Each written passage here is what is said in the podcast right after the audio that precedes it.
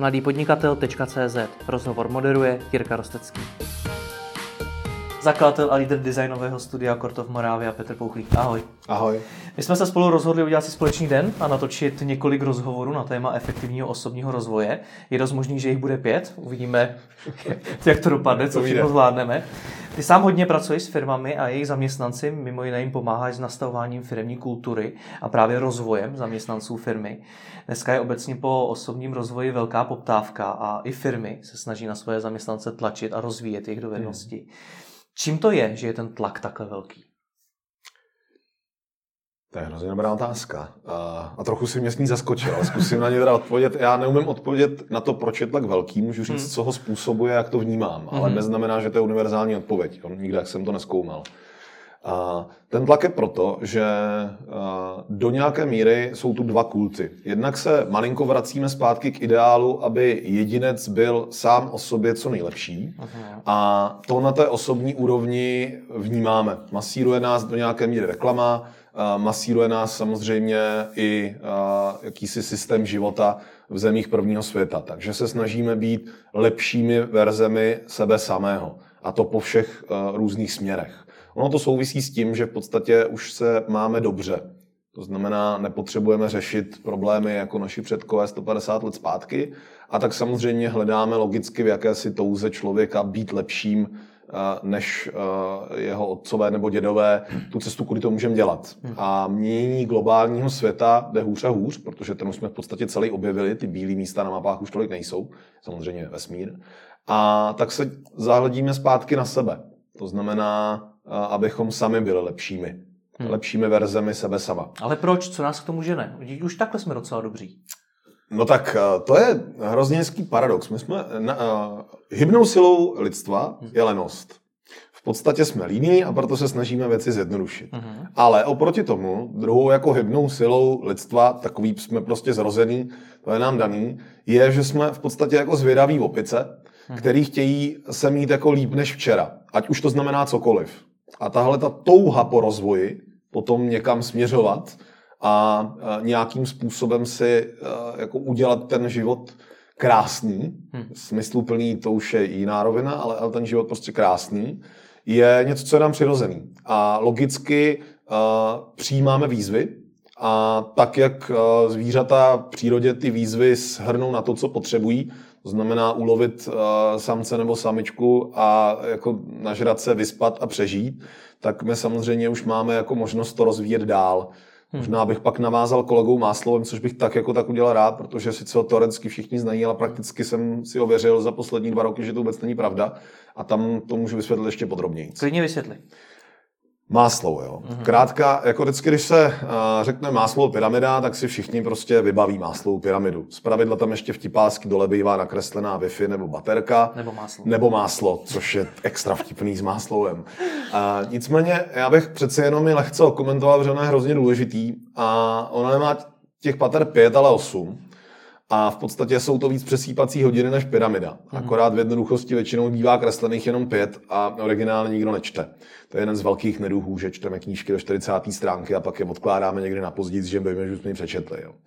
A, a v té spodní vrstvě ten Máslou říká, OK, je to nějaká základní potřeba těch, těch nejzákladnějších fyziologických potřeb. Hmm. To je mhm. jasný. Nad tím je nějaký patro uh, pocitu bezpečí, to znamená to, že se nemusíme stresovat tím, že jsme v ohrožení. To byl jeden z důvodů, proč třeba eh, lidé začali fungovat v tlupách, no proč některý zvířata fungují v tlupách, ale my jako hmm. v podstatě chytrý opice eh, jsme se v těch tlupách drželi, protože eh, někdo mohl spokojně spát, zatímco někdo jiný hlídal. Hmm. A ve skutečnosti v těchto těch dobách obrovsky na tom kmeni, který byl na sobě závislý, záleželo, protože já jsem mohl spát v klidu jenom tehdy, když jsem věděl, že chlapík, co bude hlídat u vchodu, opravdu udělá svoji práci poctivě a on se na to samý mohl spolehnout u mě. Jo? To samý bylo s hlídáním ohně, stupání zvířat a tak dále. Nad tím je potom nějaká vrstva uh, docela jakoby uh, důležitá nějakého jako sociálního kontaktu, to znamená, že vím, že jsem součástí nějaké smečky, a vím, že kolem mě jsou nějaký lidi, na který se případně můžu jako spolehnout. Ten, ten sociální aspekt, řekněme nějaký pomyslný třetí patro. a už je, uh, už je z těch uh, potřeb, kterou třeba zdaleka ne všechny jako jiný živočišní druhy mají. Jo? Ty, ty hmm. předchozí dvě hledají i v podstatě nejjednodušší zvířata. A tady tuhle tu jako nutnost sociálního kontaktu nebo, nebo žití v společném soužití už zdaleka všechny zvířata nemají.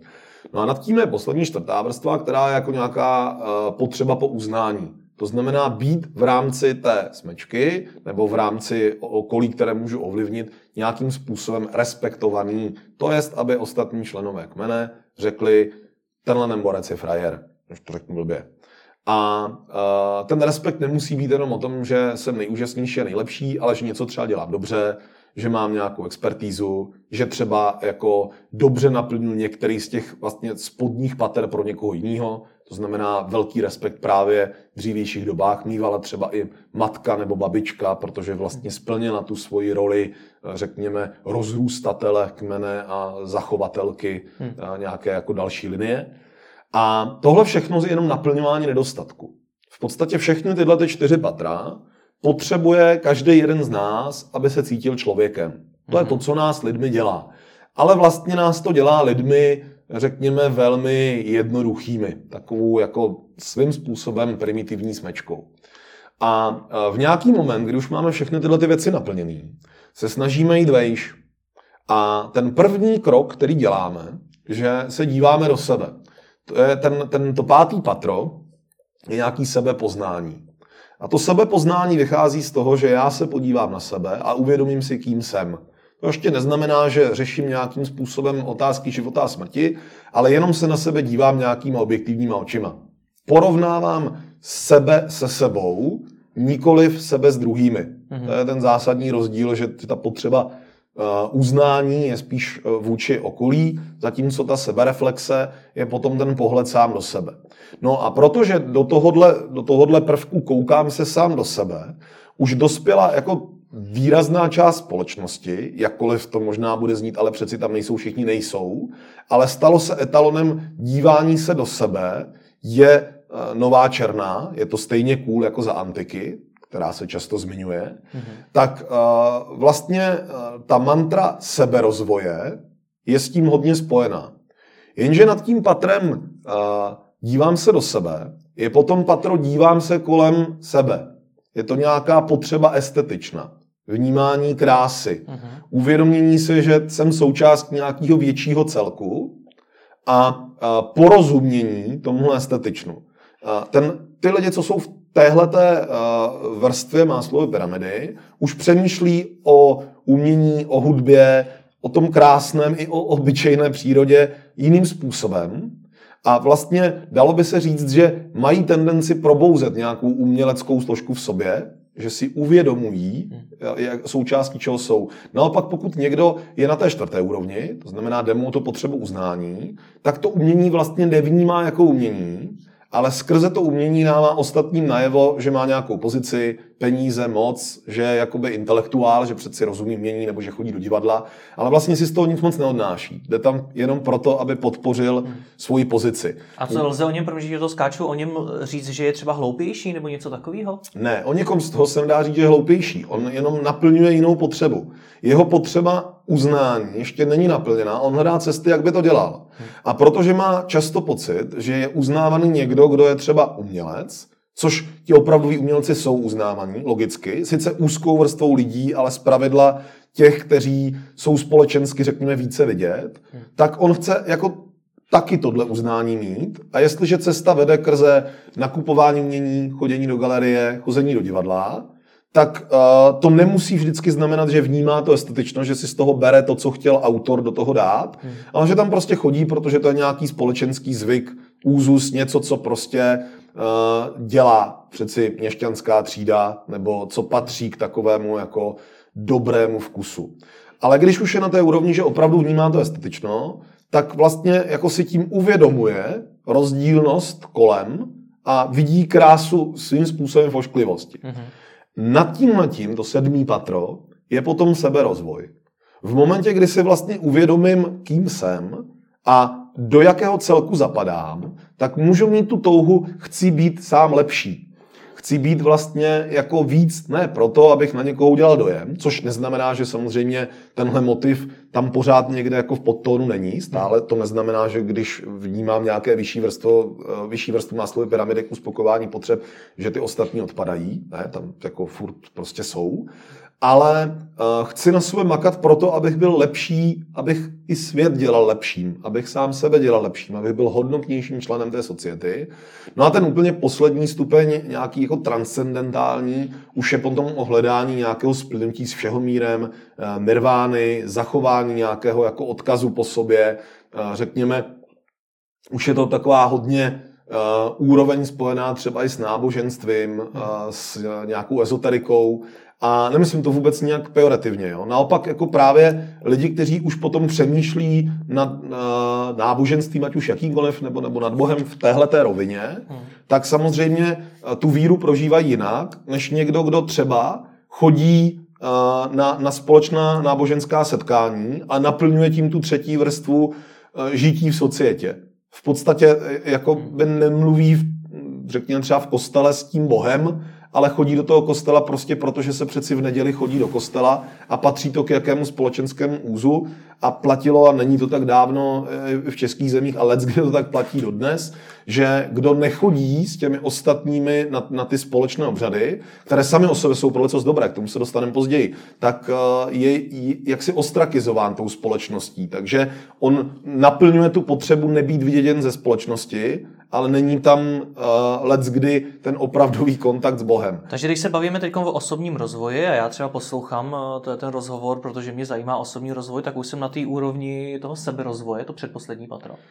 Tohle vůbec nelze říct a to Aha. je otázka, která na tebe a možná i na kohokoliv, kdo tohle poslouchá. Jo? Aby když si to opravdu zhrne, si řekne, proč se sebe rozvíjím. Hmm. Je to proto, že na mě jde tlak zvenku, to jest ostatní očekávají, že se budou sebe rozvíjet, to je typický příklad dítě, které jde na základní školu a jen málo které dítě jde na základní školu s tím, že se chce hrozně sebe rozvíjet.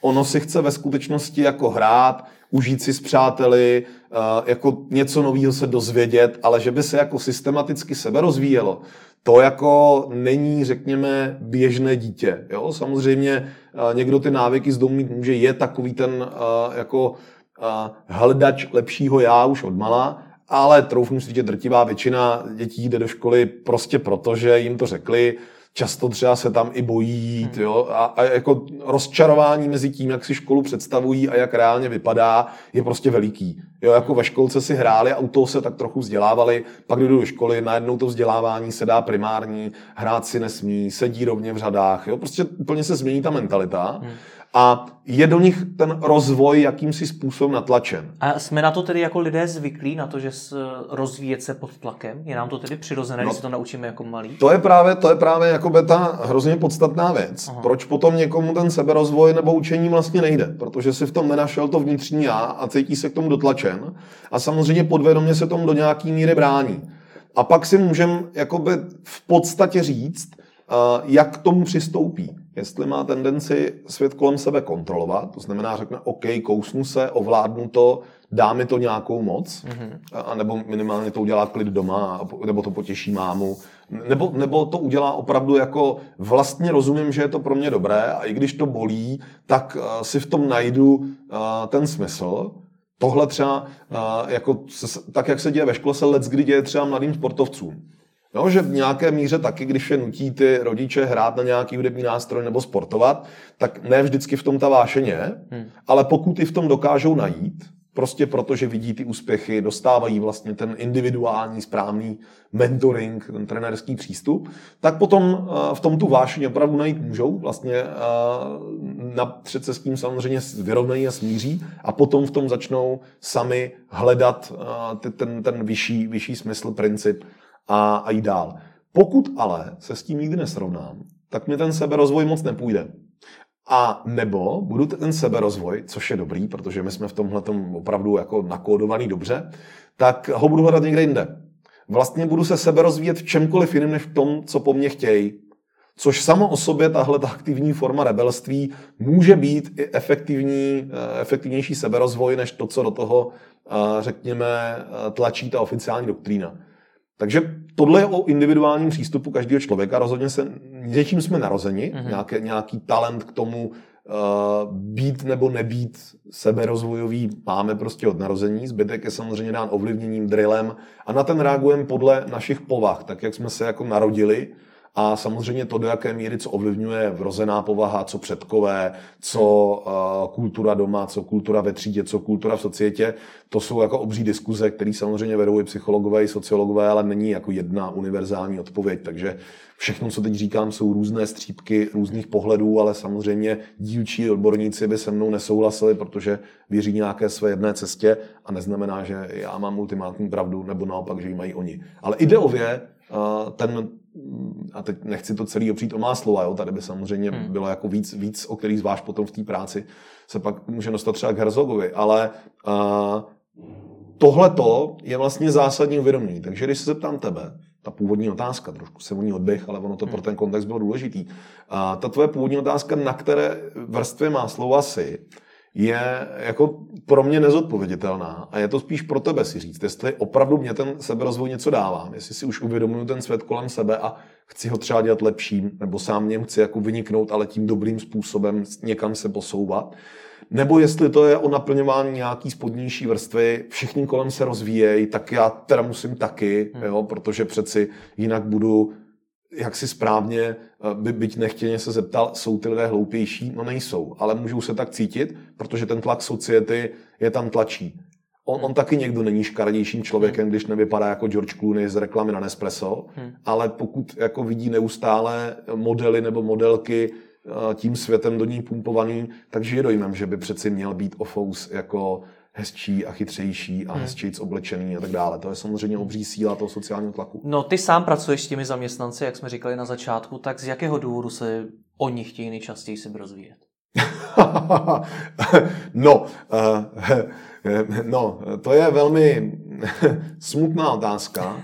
A nevím, jestli ta odpověď na ní je tak snadná, protože uh, myslím si, že drtivá většina uh, lidí, a bohužel mluvím o čistě gausovce, hmm. a je potřeba se podívat trošičku mimo jakoby naši seberozvojovou bublinu, co jako uh, jeden den čte reportéra, a pak si poslechne DVTV a pak si přečte Forbes a zakousne to Finmagem. Ale uh, vlastně lidi, kteří jsou v podstatě tomu říkám jsou země, nemyslím to nějak pejorativně, prostě ta, ta hlavní vrstva hmm. rozložená v populaci. A pro ně to, že dokončí školu, je obří úleva. Oni se těší, až vypadnou ze školy a tím považují svoje vzdělání za dokončený. To bylo i pro mě mimochodem a já se teda vzdělávám dál. E, jasně, ale, ale to je proto, že uh, nějakým způsobem buď si už formován prostředím, který tě k tomu trochu nakoplo, hmm. nebo si sám našel, že potřebuješ nějakou opravdu dovednost nebo seberozvoj k tomu, abys mohl dělat to, co tě baví, v čem máš svoji vášeň. Hmm.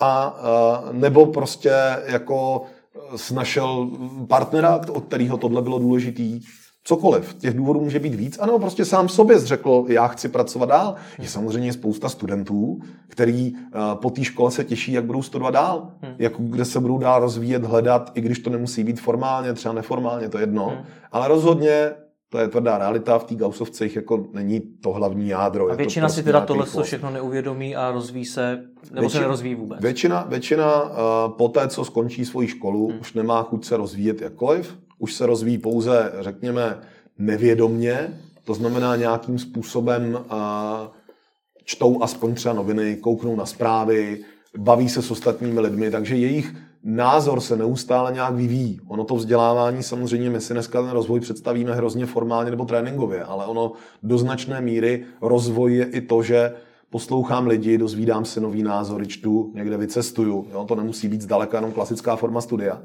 A a tihle potom samozřejmě logicky jedou o fous pomalejc. Hmm. A s tím souvisí podstatná věc, myslím si ještě o to podstatnější, jak, jak teď uh, vypadá diskurs ve společnosti ohledně řekněme, rozdělené, rozděleného Česka na dva tábory nebo cokoliv takového.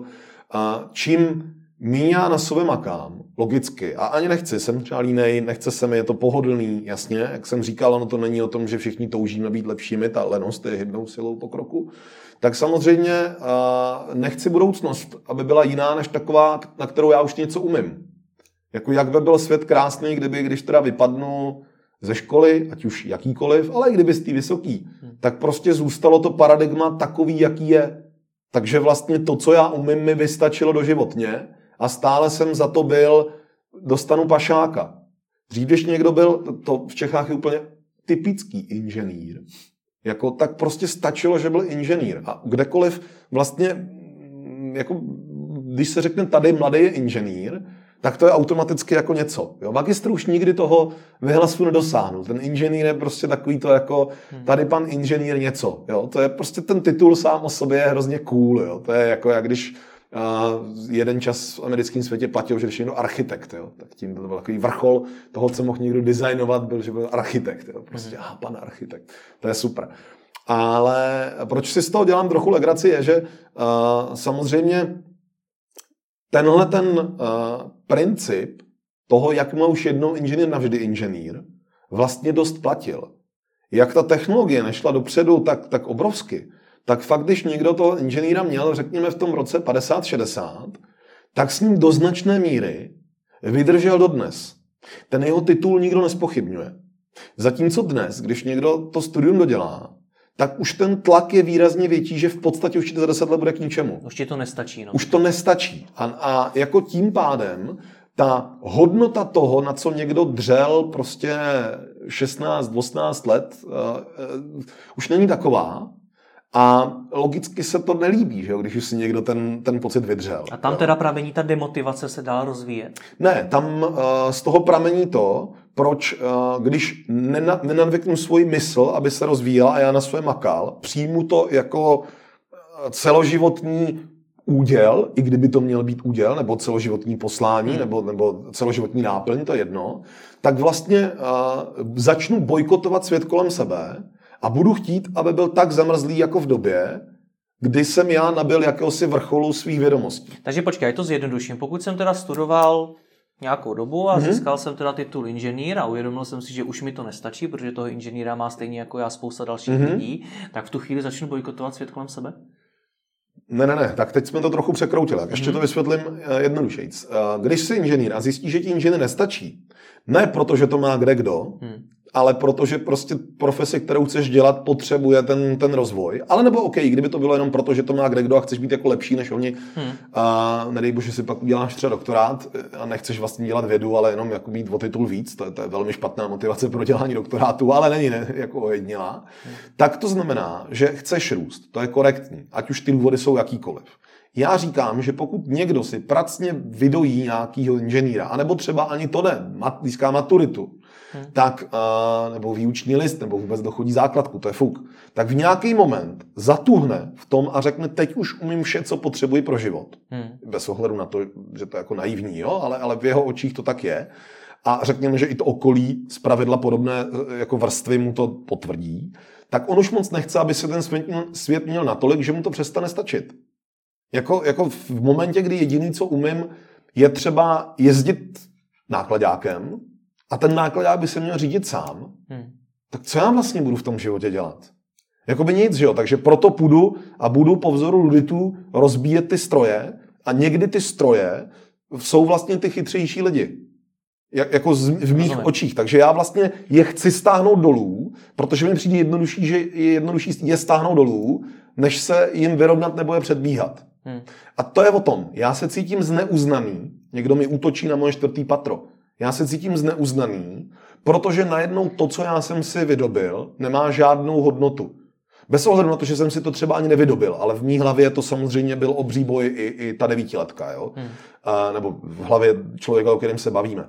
A, a tím pádem se dívá na ten svět těma zpátečnickýma očima ne proto, že by se chtěl vracet do středověku, ale prostě proto, že to je něco, kde se cítí bezpečně a kdekoliv jinde by to znamenalo, že se musí začít něco dělat, což je vždycky otravný.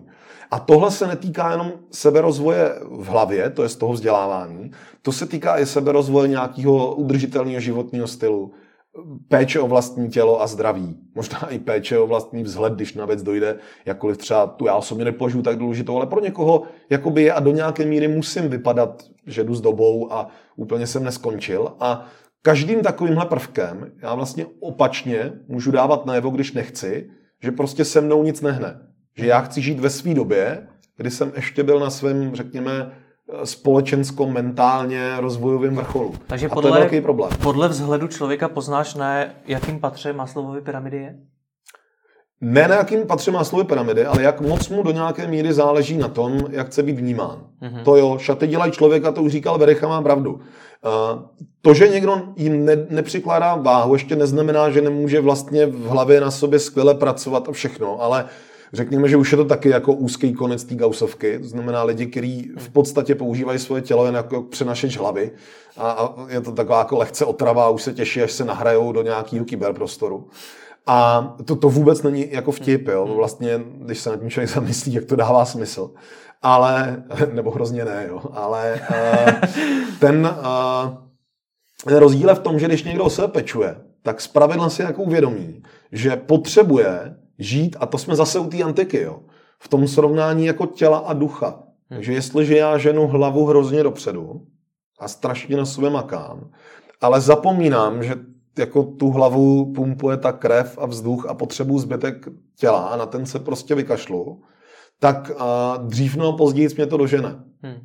Jakkoliv. Jo, někoho dřív, někoho později. Takže ono nejde jako se věnovat jen jedné složce, ačkoliv i, i jako velmi inteligentní lidé, možná právě je to u nich spíš na škodu, to zaměření té inteligence jedním směrem, si tohle třeba nevždycky uvědomí. Hmm. Takže ano, do nějaké míry to musí jít ruku v ruce a neznamená to, že všichni máme být jako vysportované, nafešákované ideály, ale přeci jenom si uvědomit, že to tělo není složené jenom z hlavy, anebo teda obráceně, v případě druhých extrémů, že to tělo není složeno jenom ze současné rozkoše.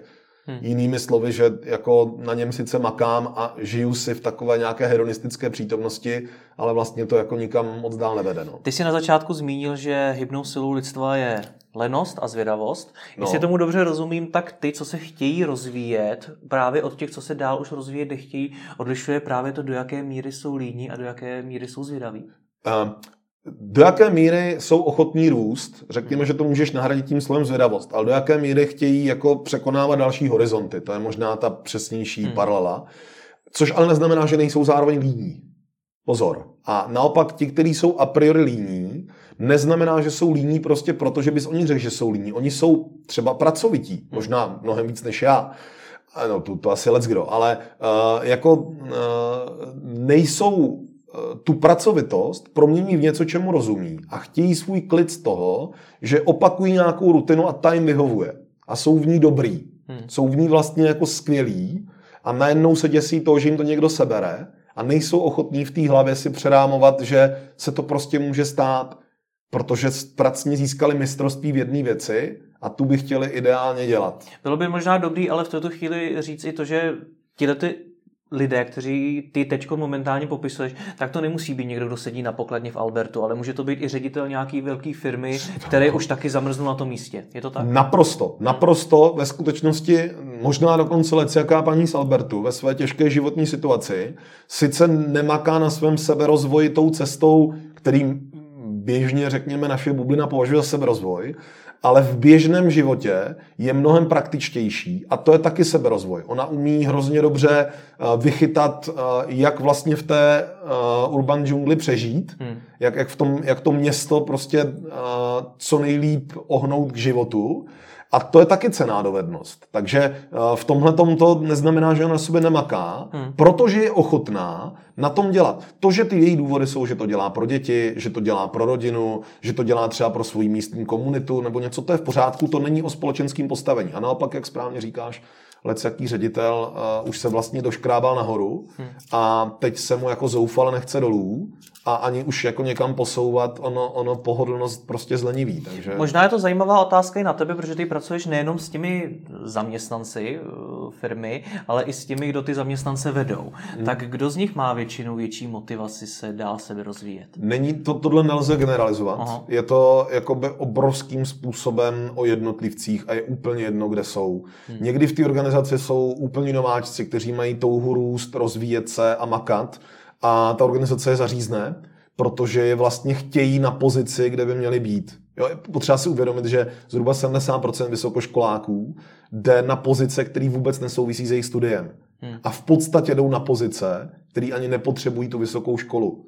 Jako, jako ten, kdo je najímá, potřebuje ruce a nohy a řekněme jako toho člověka, který to má v hlavě srovnaný na nějakou úroveň, kde dřív stačila střední škola, upřímně se to ty lidi stejně používají, to, co jim dala ta střední škola, hmm. ale mají jakože tu vejšku, protože prostě přeci je jakoby trend jít na vejšku a tak dále. A obráceně, uh, jako můžou být skvělí tahouni firmy v bordu ve vedení, který sami se rozvíjí a chtějí dál, ale do nějaké míry utíkají zbytku té organizace, Eh, mají tam lidi, kteří prostě nejsou takhle nastavení a oni logicky nemůžou být všichni lidi takhle nastavení.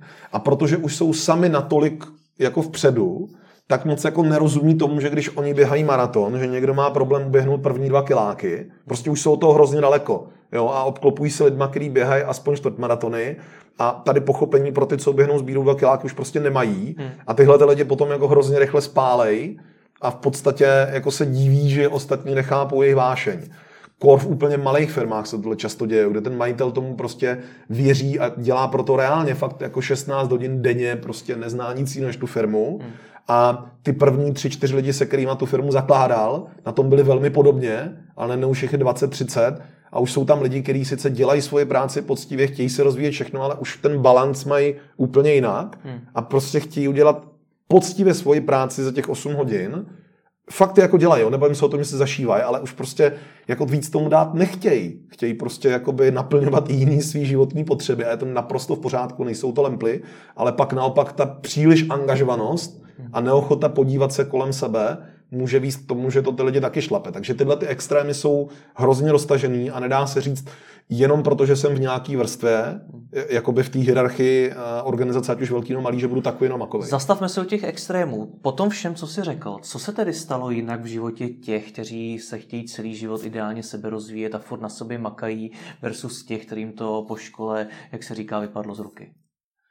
No, žijou pravděpodobně oba velmi spokojené životy, každý svým způsobem a oba mají nějaké své frustrace. A je to tedy vroz, přání, vrozený ale... teda ty potřeby teda rozvíjet se dál? Je to vrozená věc, nebo to někde pochytíme? No, určitě to musí být vrozená věc, protože bez toho, že by něco bylo vrozený, bychom to ani neseděli. Ale na té jako úrovni, jestli to to je kombinace a jak říkám, do jaké míry ty eh, faktory hmm. jsou ovlivňující, je jako obří diskuze dneska spousty akademiků, nebo ne dneska, prostě posledních, řekněme, hmm. 60 let, co jsou školy na tohle zaměřený a tu odpověď jako exaktně neznáme. Jo, jako to, to je eh, směs různých složek. Takže uh, každý máme nějakou vůli. To je vlastně jediný, co jsme schopni pojmenovat. Tím motorem pro seberozvoj, jakýkoliv, je naše vůle vůle to někam jako posouvat, ať už ten důvod je jakýkoliv. Tu vůli můžu trénovat, to je v podstatě, uh, koučové často používají výraz, že tu vůli si lze představit jako jakýsi sval, byť to mhm. sval není, ale, ale ten sval se dá trénovat. A pokud tou vůlí překonávám i to, co třeba nejde, tak mám šanci toho dosáhnout. Pokud naopak tou vůlí nepřekonávám nic, tak i když mám skvělé vrozené talenty pro cokoliv, tak uh, do, do značné míry to vyplýtvám ten potenciál, protože uh, vlastně nemám chuť a hmm. nikdo mě nenutí. Nejhorší průšvih je, když někdo uh, vlastně třeba i na té škole, mu to strašně dobře jde, jo, teď o vlastním příkladu. Uh, já jsem neměl nikdy na základní škole problém s ničím. Mně stačilo jako tam prostě dojít a nějak to navnímat. Ale vlastně mě to nenaučilo se učit na té škole. Hmm. Zásadní můj problém byl, že jsem v podstatě jako uh, s palcem v puse zvládal cokoliv a ještě jsem byl odměňovaný tím grade A, takže jsem se nudil, nebyla tam ta dostatečná míra výzvy, která by mě bavila a díky čemu jsem samozřejmě jako byl problémové dítě a, a parchant, co prostě dostal první dvojku schování v půlce druhé třídy a pak si s ní vystačil až do sedmičky.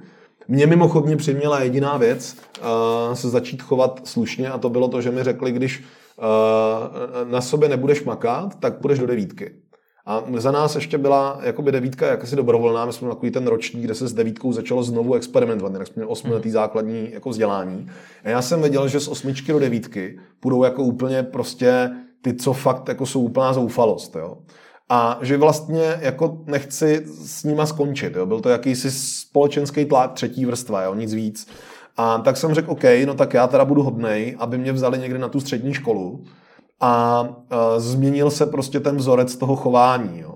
Což mělo za následek, že potom jsem byl v ředitelně, kde se mě teda paní ředitelka opatrně ptala, Tenkrát jsem tomu nerozuměl, teď už zpětně vím, že žila dojmem, že jsem přešel na drogy, nebo že mě doma bijou, nebo že mě někdo šikanuje, nebo že mám nějaký jako takovýhle problém což jsem jako by neměl, ale prostě uh, pro ně bylo nepochopitelný, že najednou jako dítě, který už odepsali, který byl prostě sígr, uh, jako začalo na sobě makat, mm-hmm. což jsem nezačal, já jsem jenom prostě přijal mimikry, hej, hej, hej, tam se necpu, protože nechci skončit v žumpě.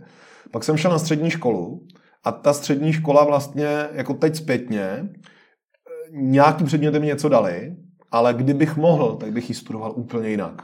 Jenomže tenkrát to tak, ale. tenkrát tak nebylo. No, jako ne všichni byli tací, co z té školy opravdu odnesli hodně. A pak vlastně uh, jako do nějaké míry už se mi jako chtělo jít na výšku někam, kam jsem se nedostal, protože byl obří tlak. Jo. Bavíme se v době, kdy na studiu Gunsonitě Lead brali 30 lidí a hlásilo se jich třeba 800. Jo. Hmm. Že to není jak dneska, že v podstatě stačí podat přihlášku a být schopen vyplnit nějaký základní test a, a svým způsobem je škola ráda, že hmm. aspoň vzala někoho, kdo, kdo je schopen se podepsat, jo, když to hodně přeženu. A uh, tím pádem mě vlastně donutilo ke vzdělávání až to, že mi tady tou výzvou nevzali a já jsem pak na tu školu vlastně chodil ilegálně, jenom jako poslouchat ty věci a nějak na své makat, plus jsem začal pracovat a, a tam se mi spojily věci, které budu potřebovat. Ale hrozně dlouho jsem ten svůj seberozvoj bral jenom jako minimax. Brát si to, co potřebuju k mému pohodlnějšímu životu.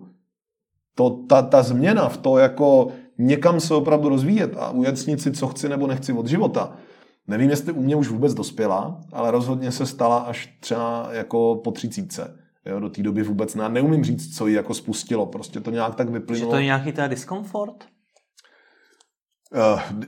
Uh, tady bychom mohli teorii uh, teď ti řeknu znostně flow, což zase mnozí posluchači znají, tak jenom hrozně zrekapitulu, kdyby náhodou ne, nebo to měli v hlavě nějak posunutý.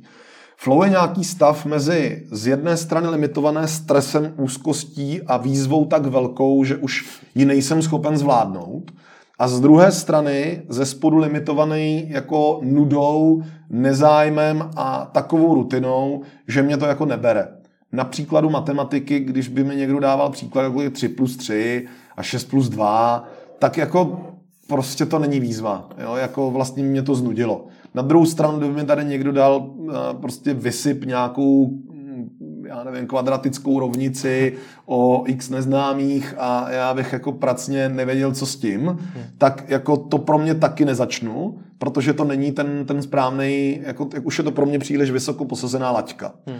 A když je ta práce někde mezi tím, to znamená, když ty příklady jsou někde mezi tím, co mě baví, ale zároveň už jsou jako zajímavá výzva, to znamená pro mě, pro, pro, což vůbec neznamená, že pro kohokoliv, kdo se věnuje matematice, pro mě je to třeba slovní úloha já bych jako potřeboval, k čemu je to v praxi. To znamená, máme tolik jako, já nevím, uh, výdajů, tolik příjmů, uh, takovouhle fluktuaci, tohle, spočítej mi rizika, s jakými tady budeme ještě za dva roky, když se trh bude hýbat tímhle směrem. Hmm. Jo, taky je to o x proměných, taky je to vlastně nějaká relativně složitá rovnice, ale pro mě je to ta výzva, že si ji spojuju s něčím konkrétním, jako ty samotný A plus B plus C minus D. Jak to souvisí se s tím flow? Souvisí to s tím, že pokud ta výzva je dostatečně zajímavá a těžká, a není to úplně trivialita, co uh, udělá kdokoliv, tak mě vlastně drží v tom tempu.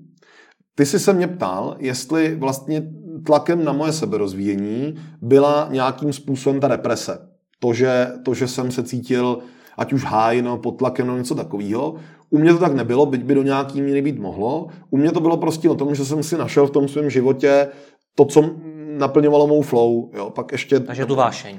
Eh, řekněme vášeň. Vášeň je jeden, jeden z, těch, z těch prvků. Tady bych trochu se zase opřel uh, opět takový krásný buzzword uh, Peťa Ludvík ho hodně jako dostal do české society Ikigai, uh, což je uh, jako čtyři různý proměny. Možná se k tomu dostaneme později, ale uh, není to o té vášně, je to o nalezení té cesty, která prostě mi ukazuje, kam můžu mít nějaký výzvy, něco, co musím překonávat, není to snadný, a zároveň mi to aspoň trochu jde, cítím se v tom dobrý.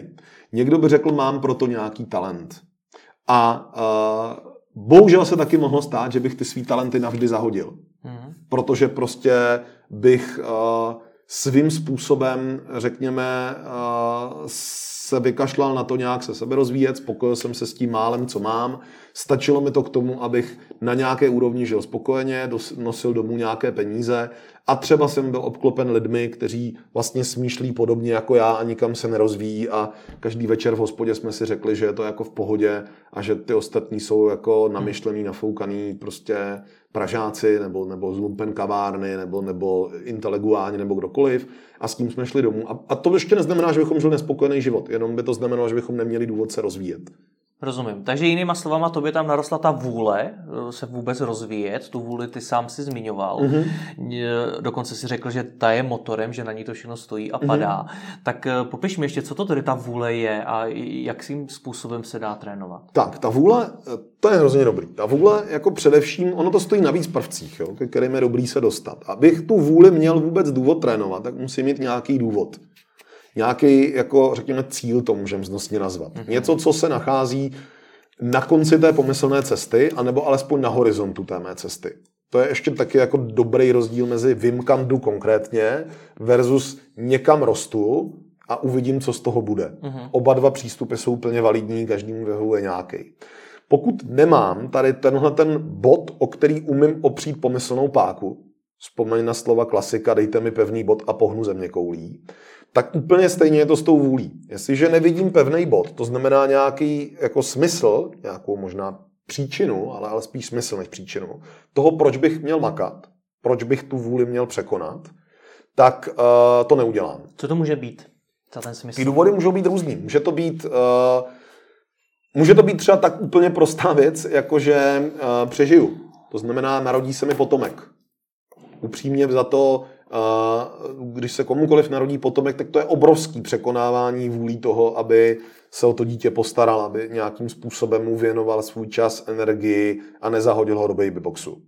To dítě jako je velmi náročné na opečování. A pokud za něj přejmu tu zodpovědnost, tak vlastně mě to donutí, ten vnější tlak, na svoje makat, i když nechci otcem se nikdo nerodí, nebo matkou. Hmm. To přijde. U těch matek je to o fous jednodušší, tam se nastartují ještě nějaký jako, řekněme, chemický reakce v těle, no ale furt, jakmile se to dítě narodí, tak je to o té vůli matky, že je ochotná tomu dítěti hmm. prostě dát. Může mi nazývat láska, ale vlastně jako jsou chvíle, kdy, kdy veškerou tu lásku by v podstatě si troufnu říct každá matka, včetně mý vlastní, nejraději narvala komukoliv do chřtánu, ale, ale prostě je to ta vůle, která vede k tomu, že, že tady sedíme my dva. Jo? Naše mámy museli tu vůli, i ty tátové často jako hodně zapnout. A. Může to být životní partner. A v tom profesním rozvoji? V tom profesním rozvoji to může být opět. A teď v každém patře pyramidy. Hmm. Od toho základního strach vyhazovem.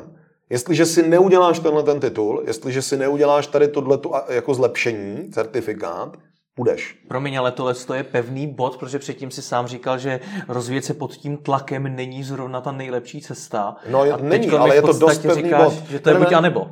Hmm, tak dobře, možná jsme se chytli lehce na slovíčku. Aha. To, že to není nejlepší cesta, neznamená, že to není funkční cesta. Mhm. Z hlediska motivace lidí, já s tím někdy žertuju a myslím to zcela vážně, oni ty lidi to považují za vtip, jo. Ale jsou organizace, které nechtějí nikoho rozvíjet, které jenom chtějí, aby lidi podávali vyšší výkon. S tímhletím uh, staví nějaký rozvojový plán, ale nikdy nejde o ty lidi, vždycky jim jde o vlastní biznis. A ta rada tady je, vykašlete se na to, do těch lidí investovat nějaký rozvoj, trénink, cokoliv. Místo toho vemte Voloďu, Nechte Volodiu vyfotit s jejich dětma, jaký míří na hlavu pistolí. Vysvětlete jim, že Voloďovi je všechno úplně jedno a že když jejich KPIčka se nezdvihnou na dvojnásobek, ať už jsou jakýkoliv, takže Volodya půjde a zmáčkne ty pistole kohoutek. Pro tebe bych chtěl pracovat. A to není naše firmní kultura, Aha. ale jako ten výkon tam vyroste. To ti garantuju. Jako pokud těm lidem trochu záleží na svých dětech, což z pravidla záleží, když už se dožili tohohle věku a neskončili v babyboxu. A jako ta motivace tam je. Ta vůle, ježiš, typovalej, jo? Má to nějaký stinný stránky. Předně to není legální, prosím vás, když jste to někdo chtěli zkoušet. Mimo jiné. To není legální. Uh-huh. Ale, eh, teda, u nás, jo? ale jako, let's kde to prostě tak je. Jo? A uh, pokud ty lidi takhle pod tlakem budou dlouhodobě, hmm. tak je to zničí. Pokud mi nejde o to, do ty lidi, což Voloďovi fakt nejde a takovémuhle podnikateli taky ne, tak je prostě nahradí novejma. A tyhle ty nechá někde zhořelý prostě zdar. Pokud jako jsem humanistický lídr a humanistická organizace, tak samozřejmě chci, aby ty lidi jako nebyli úplně prostě na prášky a, a nesypali prostě prozak, aby byli schopni chodit do práce. A tím pádem volím jiné metody. Místo volodi tam můžu dát cokoliv. Striktní procesy, jakousi šikanu od šéfa, i jenom sociální tlak. Hmm. Jestli se ti to nelíbí, jdi. Tady je nezaměstnanost 40% a na tvý místo už čeká řada dalších. To je třeba argument, který zaznívali u nás v Čechách ještě nedávno. Jo, jako prostě je to nějaký nátlakový princip, ale je to sakra pevný bod, pokud mi to ohrožuje spodní, prav, spodní patra máslové pyramidy. A ty lidi se zatnou a nějak to zvládnou. Upřímně za to obrovsky silnou vůli, já, je to smutný téma, ale z okolností teď uh, byl uh, že jo, vzpomínkový den Mezinárodního holokaustu, zdravíme Tomia, fakt existuje. A uh, v tomhle dni, jako v tom holokaustu, to bylo o vůli. To přežití bylo jenom o té touze prostě přežít. Úplně to nejzákladnější patro. A ty lidi by pravděpodobně nikdy nechtěli tímhle tím peklem projít, kdyby si mohli dobrovolně vybrat. Na druhou stranu, když už jim jednou prošli a dokázali z toho výjít duševně zdraví nebo alespoň jako posílení nějak, byť to samozřejmě byla katastrofa, pro boha nechci obojovat holokaust, tak uh, tu vůli měli opravdu tak silnou, že už cokoliv jiného bylo vlastně snadný překonat. Hmm. Na tomhle principu stojí doteďka spousta třeba armád, jo? Kde, kde jako opravdu ten drill je natolik silný, že samozřejmě je tam jako nemalý procento odpadu, ale ti lidi, co pak zůstanou, už jako to mají. Někomu ten drill vyhovuje. On je osobnostně tak nastavený, že jakmile je tam tady ten tlak a drill, jak jsou v tom ty lidi vlastně šťastní a to jejich flow, jakmile není pod dozorem velkého bratra, hmm. tak prostě se ztrácí a oni sami si neumí postavit pevný bod, oni ho od někoho potřebují, aby jim postavil a potom prostě jako šlapou. Pokud se bavíme o tom, kde si stavíme pevný bod my, co se chceme rozvíjet sami a nechceme jakoby diktát od někoho druhého, tak si musíme být schopní buď ten diktát nastavit sami, to znamená říct co je tím naším důvodem, pro co to děláme, k čemu to je dobré, a nebo tam teda mít opravdu tu eh, vášeň, tak jak používáš ten výraz, to znamená vědět, že tam chci dojít, že to je něco, co mě naplňuje a že jako prostě dneska zvolím tu činnost, abych tam došel a zase je to nějakým způsobem trénink vůle. Hmm. Co je důležitý prvek? Že v tom zdravém životě, bavíme se o tom, že se bavíme o nějaké trvalé udržitelnosti toho systému, nikoliv, že to vypálím a zahodím. Jo? Před s vlastním životem to vypálit a zahodit nikdo takhle jako tak nefunguje, tak nejsme prostě nakódovaný hmm. jako, jako živočišný druh. Tak a, samozřejmě ty křivky jdou nahoru a dolů. Jo, to, to je přirozený koloběh života, takže já potřebuju, když dám velký výkon, potom mít i tu možnost toho cílního relaxu, abych zase ten výkon mohl podat. Dokonce v, těch, v tom firmním prostředí to se nám často stává, že všichni touží potom, aby měli ty vysokovýkonnostní týmy. Ale jako vždycky u toho vysokovýkonnostního týmu říkám, dobře, ale dej si tam nějaký limit, dokdy budou dělat vysoký výkon. A pak je potřeba, aby ten výkon spadl dolů a ten tým mohl odpočívat. Hmm. Protože jinak nenabere síly. Sportovní trenéři taky jakoby znají výraz přetrénování a jako prostě ví, že v nějaký moment to tělo musí odpočívat, protože na tom těle to jde fyzicky vidět. Na té mysli nebo na té vůli to vidět nejde, ale když na tu vůli dávám jenom tlak, tak samozřejmě logicky se to dřív nebo později projeví. Tomuhle se tomu biznesu potom říká syndrom vyhoření. To, že vlastně někdo jako dojede a teď buď skolabuje dřív to tělo, to jsou ty infarktíky, a, a nebo že se vyrojí nějaká nemoc, která prostě to tělo se brání a vlastně říká, hej, hej, hej, hej, já, já, já už, už to nedávám, jo? prostě jsi tady v nějaký, v nějaký rychlosti. A nebo se to teda projeví opravdu tím, že skolabuje ta mysl. Že se odpojí, v nějakou chvíli zapojí ten obraný mechanismus, odpojí se a prostě řekne stop, shutdown, jako reset. Zdar. No to je mrtvice, nebo co to je? Ne, to je prostě, to je eh, deprese, to je rezignace, to je prostě najednou to, že ta mysl, ta vůle už se tak přepracuje, že, že, že není schopná. Jo, jako tak, jak když prostě, já nevím, si vyvrtnu kotník, protože jsem dlouho chodil a nedával jsem na něj pozor a potom už to nejde. Já bych chtěl chodit a chtěl bych jít, ale prostě ta noha mě to fyzicky nedovoluje, tak tohle to je to, co se stane s tou hlavou. Hmm. Prostě to je to odpojení a to je neviditelný. To najednou prostě přijde a je to tady. A svým způsobem množství lidí na antidepresivech, na, na, na, na prostě tady těch prášcích, aby vlastně nakopli sami sebe, nebo spíš, aby zapomněli na tu bolest toho, že to tělo řekne, ale já už nemůžu, jako, jako, jako zrelaxuj mě, prostě už, už to nejde, už je pak pozdě. Jako samozřejmě farmaceutický průmysl a, a psychoterapeuti a tak, ty z toho jako těžejí. Tady se trochu zastanu těch psychoterapeutů, že některý z nich to dělají právě proto, že vidějí tu potřebu, ne, že by jako se je sami chtěli přivádět. U těch farmaceutických průmyslů těch už se tak zastávat nebudu. Jo. Pro ně vlastně ta křivka hmm. do nějaké míry prostě znamená takový revenue ročně, že si člověk možná řekne, jestli vlastně jako to pro ně není dobré, že, že jako ty lidi se tak Dobře, Petře, bavíme se o tom už uh, přibližně hodinu, poměrně ze široka, o tom vůbec, co nás jako tlačí dopředu. Pokud teda chci začít pracovat na svém osobním mm-hmm. rozvoji, tak schrň pro mě, jak mám začít, co si teda mám na začátku všechno uvědomit, aby to vůbec byla efektivní aktivita. Začnu, uh, Simon Sinek si ta slova přivlastnil, takže začnu jakoby uh, větou od Simona Sinka, začni s proč. Mm-hmm. To znamená, jestliže já uh, bych si řekl, fajn, chci někam dorůst, něco na sobě dělat, proč? A férově si vezmu seznam svých proč. Ten papír, úplně obyčejný, a řeknu si, OK, proč chci dělat to, co dělat? Jsou to jako, uh, jaký jsou ty důvody? Je to partner, jsou to děti, je to societa, jsou to nejbližší přátelé, jsou to rodiče, uh, je to společenský postavení, je to lepší sociální status, je to touha být nejlepší v nějakém odvětví, oboru, je to nutnost přežití. Když to takhle vyjmenováváš, tak si lec, kdo může říct, že je to vlastně všechno. E, dobrá otázka, a, nebo dobrá otázka, není to všechno. Hmm. Jako, jako reálně opravdu zkusit to sepsat. Ono, když si ty věci dáš, tak budou mít nějaký priority. A najednou zjistíš, že jsi si jako říká, že to je trochu tohle, ale když ty dvě věci přirovnáš, jednu bys měl škrtnout, která z nich by to byla? Někdy jsou ty volby těžký, ale zůstane těch pár těch opravdu důležitých. To, na čem záleží. Hmm. Uh, jsou samozřejmě je spousta knih, kterých se ti snaží říct, co je to důležitý. Osobně tohle považuji za jeden z těch největších bullshitů, protože to je ta módní vlna, která říká tohle je důležitý.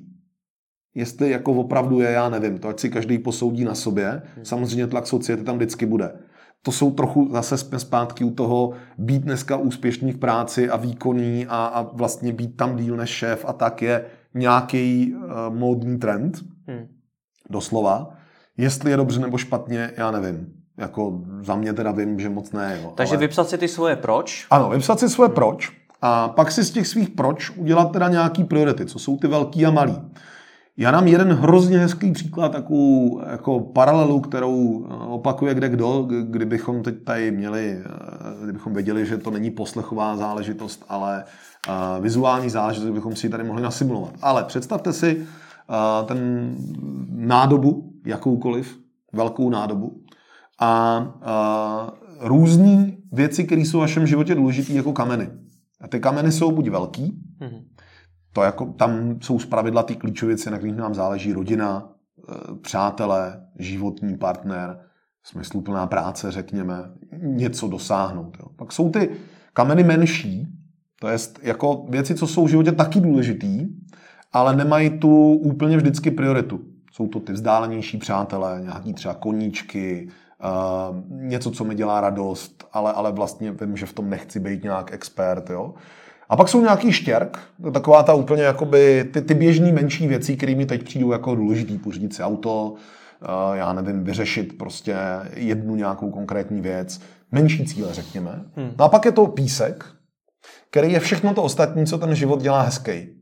Jako, uh, to jsou takové ty běžné radosti, jako že se vyspím, dobře se najím, uh, budu mít nějaký pěkný fyzický prožitek. Jo? A do té nádoby já můžu ty věci buď dát tak, že tam nasypu ten písek a vyplníme tím celou, ale už se mi tam nevlezou ty velký kameny. Ani ty střední kameny, ani ty malý kameny. Už je tam jenom ten písek. Tohle řekněme, prožívání života nějakou hedonistickou přítomností.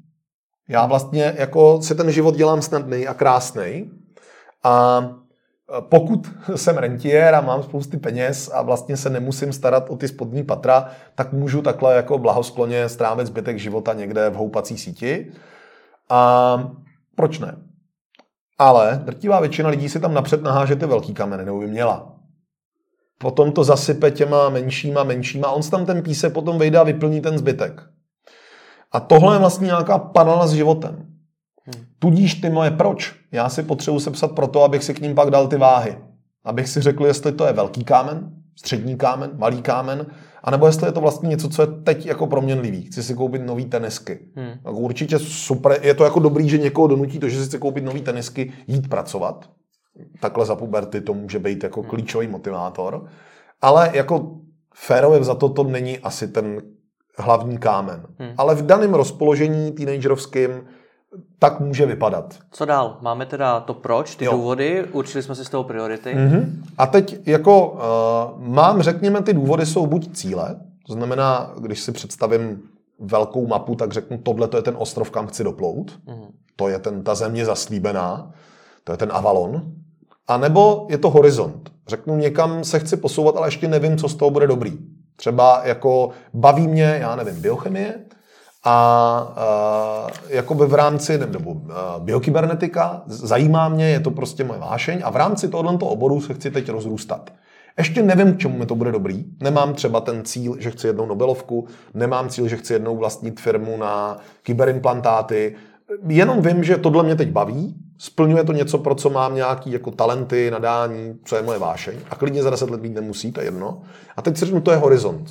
To znamená, k tomu chci stoupat. No a teď si řeknu dobře, no tak jestliže tady mám teda ten ostrov, nebo aspoň ten horizont, jak se k němu dostanu? Kudy vede moje cesta? Umím si ji teď jako velmi pracně rozfázovat? Velmi pravděpodobně ne. To je jako málo kdo, někde to je, někdo už tam byl a řekne mi, jestli chceš být třeba kosmonautem, co proto musíš udělat je takhle, protože x lidí už kosmonautem bylo a my známe cestu, jak to vypadá být kosmonautem. Chceš-li být, toto to znamená budeš tomu potřebovat, já nevím, fyzickou kondici, budeš tomu potřebovat nějakou míru jako inteligence, budeš tomu potřebovat nějakou znalost technologií, budeš tomu a tak dále. Tohle bychom mohli nazvat, v biznesu tak nazývá, nějakým jako kompetenčním modelem nebo kompetenčním stromem. To jest, jaké kompetence, to je, co si musím osvojit, abych toho dosáhnul. A to si můžu rozkreslit. Pro představu, když si zahrajete jakoukoliv, to je na to krásná paralela, jakoukoliv uh, digitální hru typu role-playing game, krásným příkladem je třeba Diablo staříčký, mm-hmm. fakt si ho nainstalujte, i když třeba hry nehrajete, tak tam ten hrdina takhle ten rozvojový strom krásně vidí. A on ví, že když bude dělat nějakou činnost, v případě Diablo to klikání myší, ale v té herní realitě vypadá jako zabíjení nepřátel, takže dostane vyšší úroveň. Hmm. A ta vyšší úroveň znamená, že se může rozhodnout, jestli se chce naučit švihat efektivním mečem, anebo se naučit k tomu meči bránit štítem. Hmm. A takhle vlastně podobně já si můžu představit, když chci, svůj rozvoj k tomu, abych byl kosmonautem. Jo? Nebo, nebo svůj rozvoj k tomu, abych byl dobrý eh, v nějaké prostě biokybernetice. A pokud tuhle tu cestu pak budu následovat, tak mám výrazně větší šanci, že se tam dostanu, než když tu cestu následovat nebudu. Rozebereme to, je to v jednou z dalších videí mm-hmm. ještě podrobně, jak se to má udělat. Co potřebuji dál? Ještě něco dalšího? No, pak si potřebuji říct, co mi v tom zabrání. Mm-hmm. Takže nějaké překážky. Přesně tak. A ty překážky můžou být vnější a vnitřní. Mm-hmm. To znamená, jako, eh, co mi brání z vnějšku to dosáhnout, to může být lecos. A co mi brání zevnitř země, hmm. jakoby k tomu, tomu dosáhnout. Jaký jsou, řekněme, rozptýlení, které jsou jako jiná alternativa. Co ještě, a to je dobrý pro dva důvody. Jo. Předně ten, co ještě jinýho bych mohl dělat. Ono jako mít jenom jeden cíl nebo jeden horizont málo kdo má, takže je férový si poměřit těch cesty vlastně víc. A pak třeba si říct, který krok je nejbezpečnější a naplňuje víc cest, než se rozhodnu.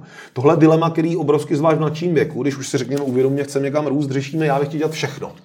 Jo, takže vlastně je dobrý si říct, OK, která z těch dovedností nebo, nebo uh, znalostí nebo uh, nějaký prostě kompetence je ta, která mi umožní potom časem být dobrý ve víc oborech.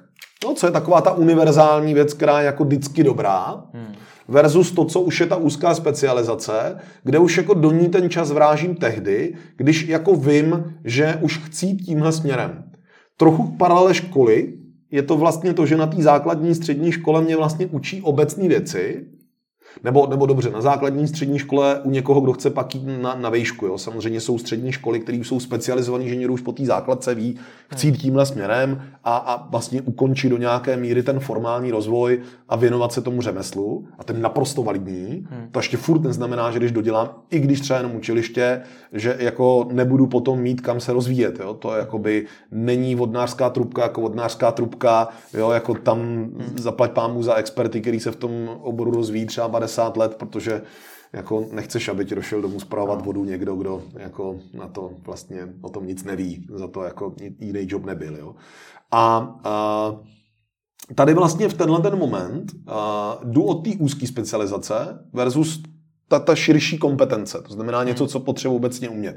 Třeba taková dovednost umět číst je univerzálně dost dobrá hmm. pro jako spousty oborů, včetně paradoxně toho instalatérství, Protože když si prostě nepřečtu příbalový leták, z jakého materiálu nebo něco je vyrobená ta trubka, tak taky můžu že jo, slovy klasika skurvit závit, což jako mě, a v ten moment to čtení je dobré i pro mě, jo, navzdory tomu, jak to. Ona ta matematika a geometrie je taky dobrá, i pro toho instalatéra. Prostě umět změřit, jestli uříznu správný kus vzhledem k té kuchyni, Hmm, jako, to prostě je dobrý. Jo? Co dalšího potřebuji, když mám teda definované překážky? Uh, no, vedle překážek bych ještě extra dala slovo ty, ty rozptýlení. To znamená ty jiný, jiný možnosti, jo? ty alternativy, řekněme. Ale tady je spíš beru jako formou rozptýlení, co mě bude svádět od té cesty. To hmm. znamená nikoli, co už je tam předu představ, daný, ale co mě od ní jako bude svádět. Hmm. A pak jsou dvě možnosti. Jo. Pak se takhle na to podívám a řeknu, fajn, budu s tím nějak dál pracovat. Řekněme se k tomu dostaneme později. Hmm. A nebo úplně férově řeknu, to je složitý, kašlu na to. A to je validní odpověď. A prostě nechám život plynout. A dělám jako to nejlepší v rámci daného kola. Hmm. Když to srovnám s deskovkou, toto, co jsem ti řekl, je strategie deskové hry na 10 tahů dopředu. Hmm. Takhle hrajou šachisti, co chtějí hrát šachy profesionálně. A pak jsou lidi, co k tomu životu přistupují impulzivně. Něco přijde, nějak bude, a jejich život není o nic méně špatný. Prostě v daném momentu berou to, co je pro ně jako zajímavý, nejlepší a, a pak uvidějí. Hmm. A to je taky validní cesta. Já nemůžu říct, jedna je lepší než druhá. Každý bude nějaká vyhovovat. Ale obě ty cesty vychází z nějakého jako uvědomění. Chci-li to dělat cíleně. Jo? Samozřejmě můžu to dělat necíleně a taky si dožiju spokojenou stáří. Naše mysl má tendenci vlastně nás dělat spokojenými za každých životních podmínek. Jo? Hmm. Takže to je dobrý. Jsme od přírody geneticky vyvoveni na to, to nějak zvládnout, i když tady žádný plány dělat nebudeme a tenhle rozhovor jsme nikdy neslyšeli. Pokud ale chce s tím pracovat trochu systematicky, můžou být lidi, kteří fakt, jako a proto to chci zdůraznit, demotivuje to si to takhle rozplánovat, vidět mapu, mít cíle, mít kompetenční strom, je to zahluší. To nemusí být lidi, kteří na sobě nechtějí makat nebo se rozvíjet, jenom je to prostě pro ně tak vzdálený etalon a tak složitá cesta jí kreslit, mapovat, dělat, že řeknou, já mm, buď se odevzdávám, někdo to vymyslete za mě a já budu v nějakém systému fungovat, tak mi to doručujte, což je bohužel často to firmní vzdělávání. Taky se k tomu ještě dostaneme, ale vlastně to je ono. Jo. Někdo mi říká, co já se mám učit, tak jak mi to řekne na té škole a já se to vlastně učím. Dokonce se to můžu učit poctivěji, než někdo si tu cestu nastavil, protože prostě to přijde, tak já se to naučím, tak to jako zvládnu a budu v tom dobrý, protože mi to řekli. Hmm. Ve zkratce. A, a furt to můžu být spokojený. Jo. A, a mimochodně tam bude ležet gausovka jo, v tomhle. My vlastně jako, jako chcem víc následovat, než si sami šlapat vlastní cestu ve sněhu. To je hrozně důležitý říct. Jo. To, to, to jako neznamená, že tím, že někdo je následovník, že je jako něco míň nebo méně chytrý nebo něco, jen prostě je, je zrozený tady, tady s tímhle. Předpokládám, že my v našich rozhovorech budeme cílit víc na ty, co si tu cestu chtějí prošlapat sami. Přesně tak, ale hmm. přijde mi jako férový hmm. uh, jako zdůraznit, že to není jediná správná cesta a že i když si někdo chce šlapat cestu sám, že může být naprosto v pořádku nechat to být a jenom, si, jenom se orientovat podle toho, co teď je tak nejvhodnější příležitost a po tý prostě jít a tu zkusit. A, a taky se tím něco učím, ne možná tak systematicky jako někdo, kdo bude ten úzce průřezový, ale neznamená, že budu žít o to méně plnohodnotný život, anebo že jako spadám do nějaké nerozvojové kategorie. tak to chci jenom zdůraznit. Protože vlastně já nemám, hmm. navzdory tomu, že to o tom mluvím a vím, že to lidem pomáhá, já nemám takovýhle svůj kompas na život. Jako vlastně nemám ty horizonty nebo, nebo ostrovy nebo něco jako, že uh, vlastně to nechávám nějak plynout a, a mám jenom tak ty, jakože kde bych to chtěl vidět za pět let a jediný vlastně delší horizonty jsou třeba nějací jako potomci, jediný delší horizont je, jakože samozřejmě něco budou se řešit s rodiči, že jo, až budou jakoby nemohoucí, když by do toho stavu dospěli. Jo, ale jako vlastně, že bych sám jako měl nějaký, jako ne, mě to vždycky spíš demotivovalo. Já si taky udělám mír kompas, nebo jako si nad těma věcma zamyslím, ale spíš jsem hráč, který hraje na okamžitou taktiku. Ty dlouhodobé strategie mě tolik neberou. Mám mnohem raději hry, které jsou jako okamžitý, založený na tom teď a tady, než na nějakým jako obrovsky plánování dopředu, ale přitom jsem jako podle eh, Zimbardovy časové perspektivy future-oriented person. Nikoliv jako, že bych byl jenom pragmatický Tohle, co teď říkáš, je o tom, že znáš sám sebe, což bude i vlastně tak. Eh, téma dalšího našeho rozhovoru, proto je tu chvíli ti moc děkuju. Já děkuji za pozvání a třeba v dalším díle. Líbil se vám tento rozhovor? Vyzkoušejte také audioknihy. Partnerem podcastu je progressguru.cz, na kterém si můžete stáhnout audioknihy o biznesu, osobním rozvoji a o mnoha dalších tématech. www.progressguru.cz